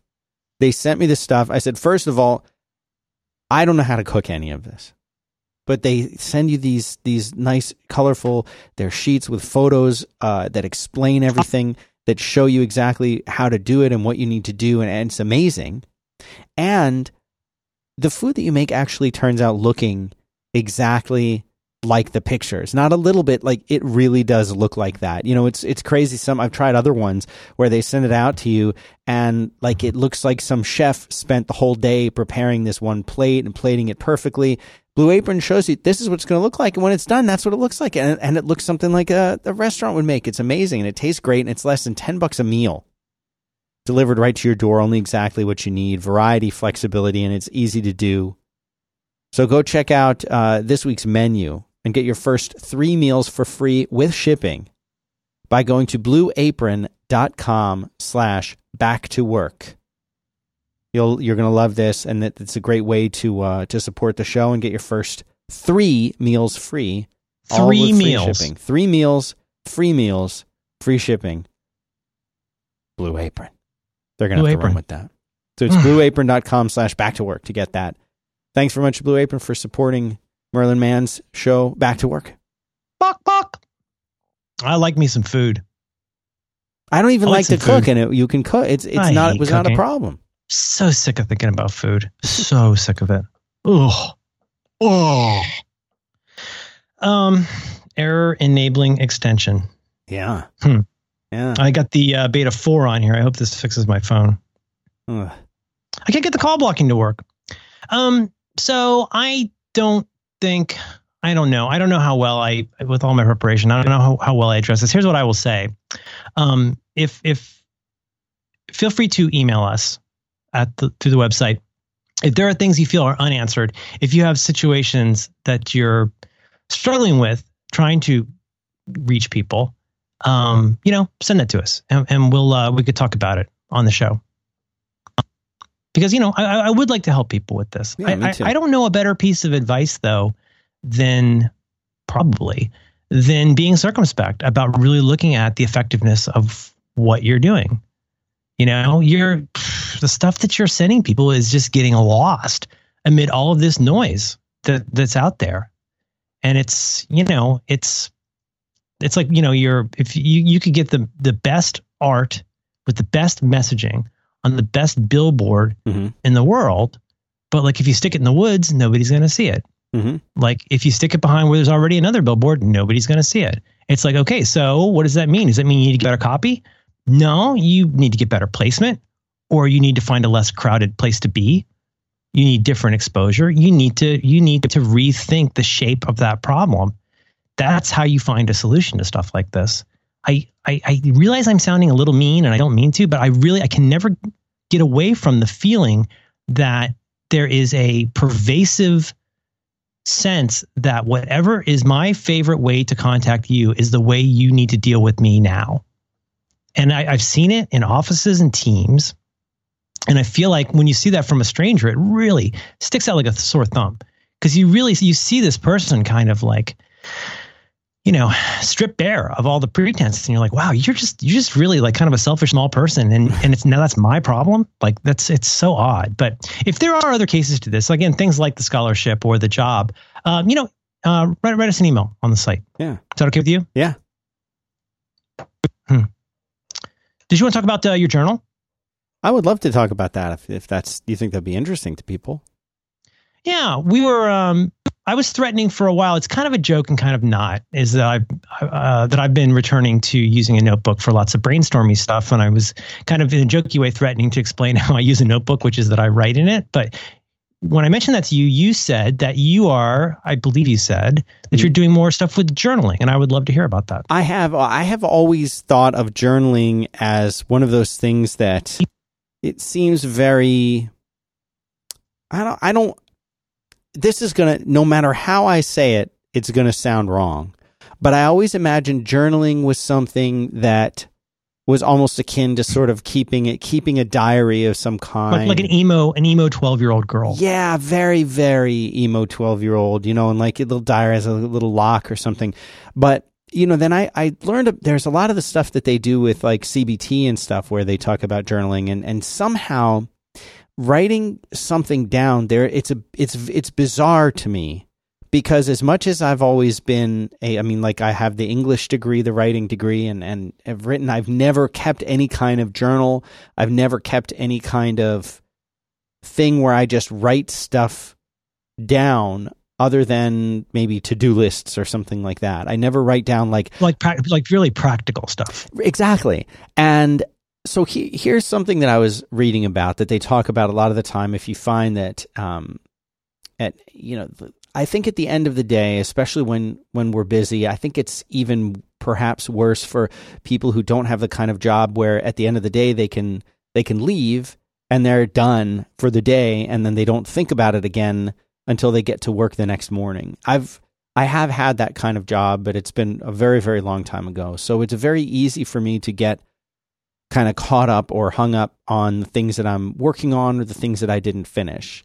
And uh and I know Ajahn Geoff would often talk about things never being done, things never being finished. He would say something like, you know, eh, when you sit down to meditate, you know, you're going to be uh, other things will be on your mind. You'll say, "Well, I, I really, I just want to like think this thing through, or I want to finish thinking about this, that, and the other thing." Or he, he used to also because he was, you know, Buddhism is is, I think it's generally a uh, an optimistic religion, but it it also seems very pessimistic because they talk about death a lot, and he would Mhm. say, you know, don't worry about finishing everything in your life. When you die, nothing's ever done. Nothing is ever finished. And it's true when you think about that. Nothing is really ever done. But it's sometimes, for me anyway, it's hard to sort of let go of those things that I just want to kind of work out or think through in my head or process, even when there's nothing that I can do about it. So let's say I'm uh, screwing around with some kind of varnish config uh, for a server and I can't, you know, can't get it to do exactly what I want it to do. Uh, I I don't need to be thinking about that when I'm going to bed at 11:30. You know, that's that's not the right time or the right place to be thinking about something like that? Uh, or what if I come up with an idea for something that I want to do, or there's something that I want to remember, or there's something that I, I read and I want to remember it?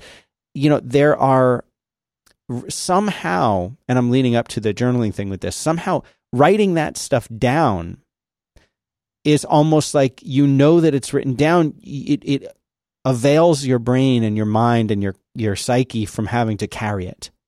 It makes it so that you don't have to hold on to that thought or that process as much anymore. And there's something very tangible when you write it down. I'm not talking, and, and for me, there's a huge, I don't know why, but there's a huge difference between writing it down and, uh, and, and typing it onto my phone or sending myself an email or putting it in a to-do list and i don't know why that is but i often i discounted that for for a very very very long time. I said no there's no difference. Just putting it here is fine. But when i actually started doing it writing it down eh, it, it is very different. Maybe it's because i write much slower than i type even on the phone or i don't know why. Maybe it's because now there's this real tangible thing in the world. I mean for a guy like me who has made things on a computer and none of them really truly exist.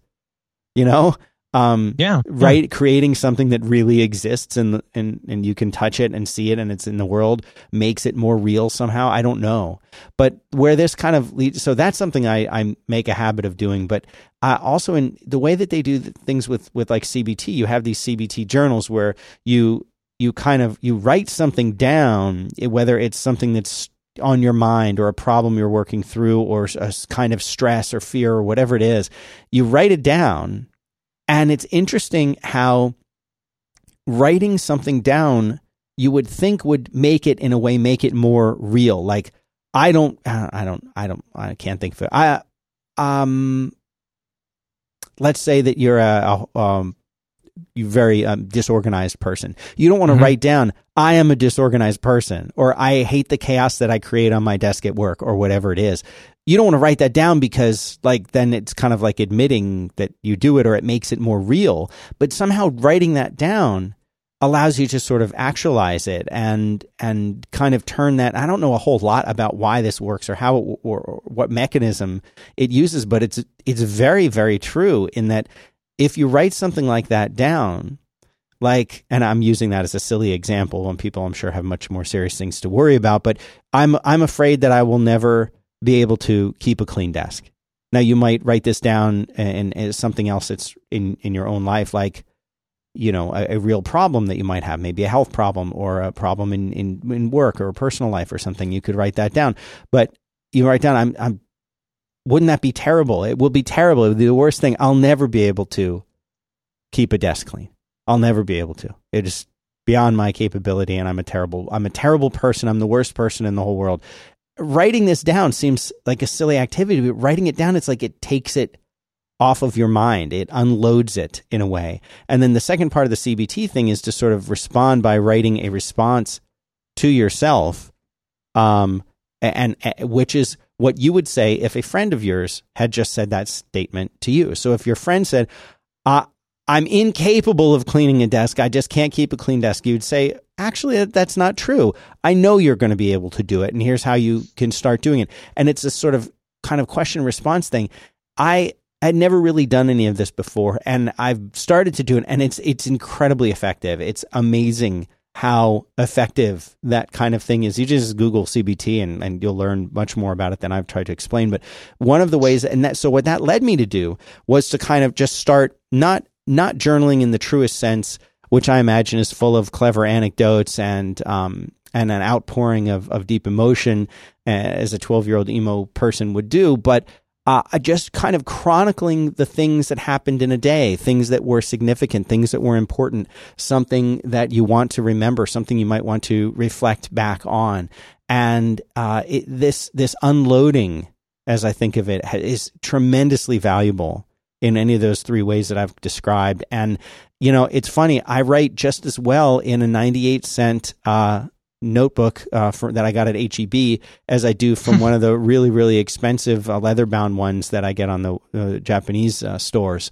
So you know this this can be a very inexpensive. Now the pen the pen makes a big difference, but the notebook itself, I think you can get started and just just start trying to write this stuff down. And it's not really like just free form and journal and brains. It's more like, no, these are the things that happened today that I want to remember. And, uh, and, and maybe there's some significance there. And these are the things that are stressing me out. And here's the things that tomorrow morning when I get to work, I want to open this book up and I want to see this is where I left off last night. And I'm going to write it down at the end of the day so I don't have to think about it anymore. And that's especially useful for people like us who uh, have their own thing that they're doing, you know? I, I, I think this is terrific. And it, I, I very much agree with you on where it feels like you're struggling to say like, well, why, why do I do this? And like, what is it for? And does it actually work at cross purposes with what I'm trying to do? Cause on the face of it, it could like, it could look like bad self talk. Like it sounds like you're beating yourself up. But in fact, in, in my doing, having done similar things, I'm looking at the page here for acceptance and commitment therapy on Wikipedia, which is an aspect of mindfulness. Uh, that's worth reading about. But it kind of it's a little bit related to that. If I had to come up with one dumb analogy for it, though, journaling in the way you're describing it is a 3D printer for your thoughts. Mm. Where like when something's just bouncing around in your head, and it can bounce real hard in your head, there's something in the same way that it can be very unburdening to yeah. talk to somebody about it. There is there's something that can be strangely strangely what? Strangely useful, strangely moving, strangely scary, strangely useful about putting it on a page and looking at it. That's why I say it's like a 3D printer because, you know, you could make up stuff in whatever, uh, I don't know, AutoCAD, like whatever you use to make 3D models. You could make something that doesn't exist and then print it out and see if it makes any sense and look at it. Yeah. And that's, I think that's, I don't know if you'd agree, but I think that's kind of what you're talking about, which is I have these inchoate, rambling, but repetitive things that are here, and I need a place to put that. And then once I put it there, I can kind of look at it in context. And this is not the same thing as making a list of 50 things that are terrible about you, but like it's, and you have to do it at your own speed, I guess.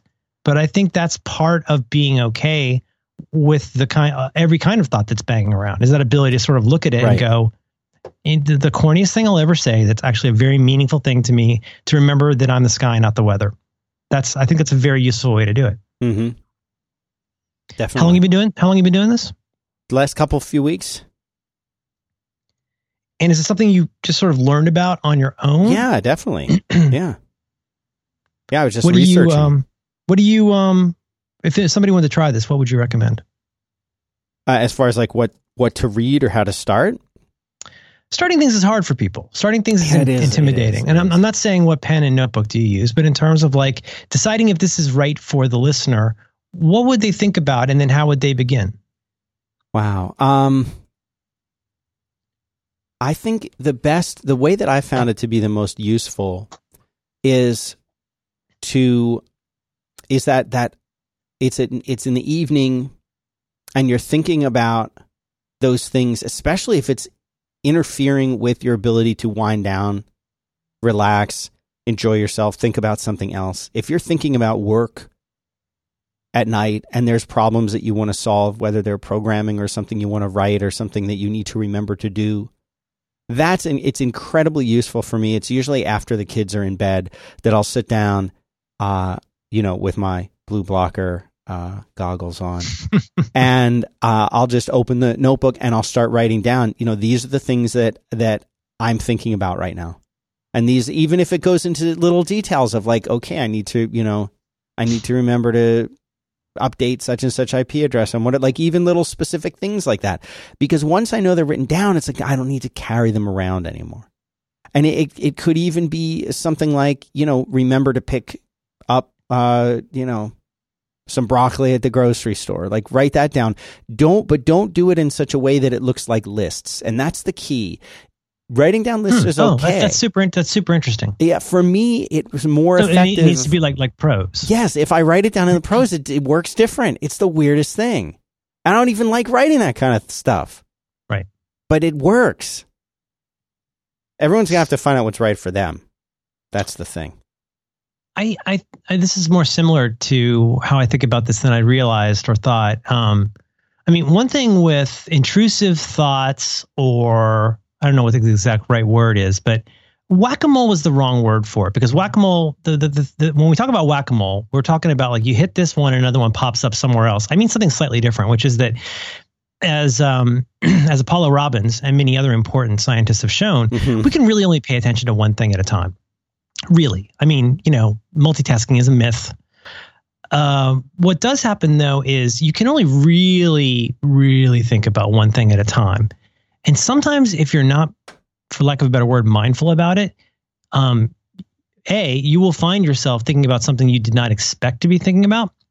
And if you're feeling especially flustered you may find yourself going through a rapid succession of many similar or related thoughts that end up becoming kind of an anxious loop. Yes, absolutely.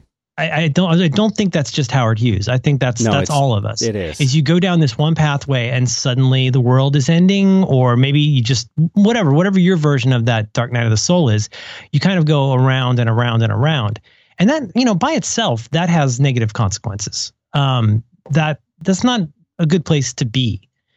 But the surprising or unexpected way that's really not the place to be is that whenever you're thinking all of those kinds of particular thoughts really quickly in rapid succession, Mhm. you know you're you're feeding the monster. You're, it's a negative, it's a positive feedback loop of negativity in a lot of ways. But what it's also doing is crowding out any other thoughts that could be there, because you're like you're like um, you know you're like uh, you know I love Lucy with the chocolates going by really fast, and you're not doing anything particularly well. You're just trying to get chocolates off the conveyor belt as quickly as possible, without ever stopping and going, "Hey, is this really what I want to be doing? Should I should these thoughts be something different? Should I be thinking about them a little more slowly? Like, how long have I been in this loop and not realized it?"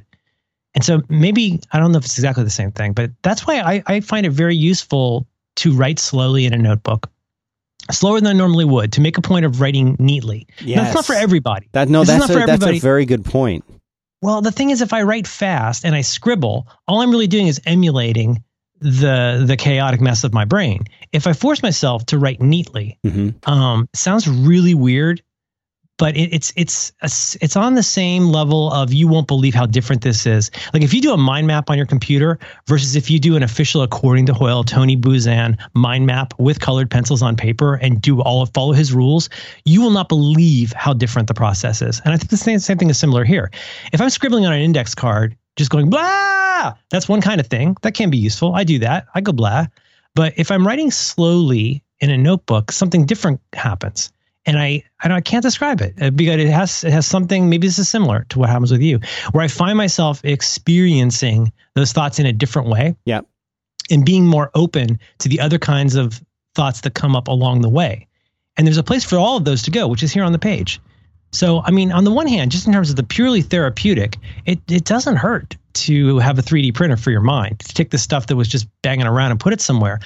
But also in a totally practical way, what you described. If I say to myself, okay, back to lists, if it's time for me to make a list of what's on my mind right now, uh, a great thing happens, which is, first of all, I realize how many things were on my mind that I didn't know were on my mind. And I could just, again, for me, this is all just really not stressful, dumb stuff I've got to do. Like calls I got to do, errands I have to run, chores I have to do. I get them all on a page. That can be really satisfying. The next satisfying part, though, is that that gives my mind permission to unclench a little bit and other ideas come out. And that could be more tasks, it could be more mundane things, but it also could be ideas that have been crowded out by all that noise. And those get to be on there too. And then, you know, then I guess just as a happy bonus, uh, now I also have a to do list. Like I have a list of things where I can have some level of temporary ease that there's a place where all that stuff went. If there's more stuff that needs to go there, that's where it goes. Whether that's a thought, whether it's a feeling, whether it's an observation, or whether that's change the cat box. That it all is okay. Like like I've said before, there's nothing that doesn't go in here. And that won't work for everybody, but I think that is a good place to get to is where anything could go in here whether that's like a sticker from a package of meat or like a realization about your place in the universe there's no reason that that, that can't all go on these same pages So good. Hmm. Hmm. we talked about a lot today Yeah. did you have more on your uh, journaling to talk no, about No, that's it. Just go get a you know get a little notebook and start writing in it. and write slow and write neat. I love that. It's so important. Yeah, that, that sounds weird, but it works. It, it's stupid. It's stupid. It's like it's like if you told me, oh well, you know what? If I if I press on this part of your left shoulder, it'll make you run really fast. Like no, it yeah, no, it sounds that it, It sounds just- that banana. yeah, but it, re- it really works. Yeah, and it's I don't know how to describe it because like, there are probably people who write in longhand a lot more than I do. But when I write in longhand, it's really it's pretty scribbly. But um, I don't think this is heavily dependent on the pen and notebook you use. You should get what works for you. But all I can say is that you may if you if you do this experiment. Here's the experiment: start writing and go write a little slower than you think you should, Mhm. and a lot more carefully than you need to Yeah. and stick with it for a few minutes.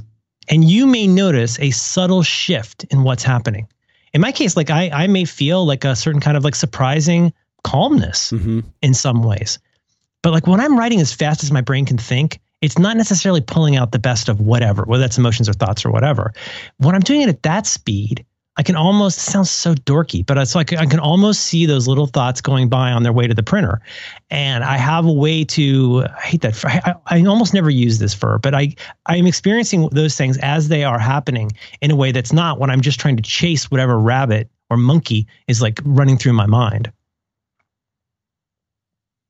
Yeah. I, I think I think this is good. This is good. It's good.